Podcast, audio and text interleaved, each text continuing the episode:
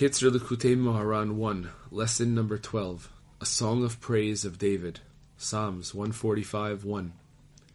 1. The reason why most of the learned individuals oppose the tzaddikim is because the former study the oral law, namely the Talmud and codes, with great haughtiness.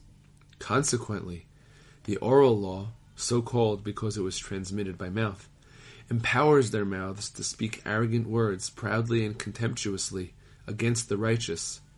See Psalms 31:19. The true tzaddikim, however, elevate and rectify all their evil words and restructure the letters of those same words into laws. Precisely through this, the tzaddikim cause great delights to ascend to, God. 2. Those who study Torah with ulterior motives, especially the oral law, that is, the Talmud and codes, which they study with ulterior motives, are induced to speak arrogantly against the true tzaddikim. This is the reason behind the learned individual's opposition to the true tzaddikim. 3.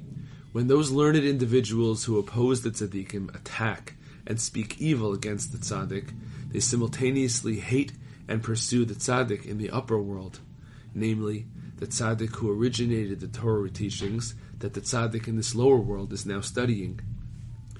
The main source of the attacker's power is the fact that he is learned in the Talmud and codes, which is the oral law.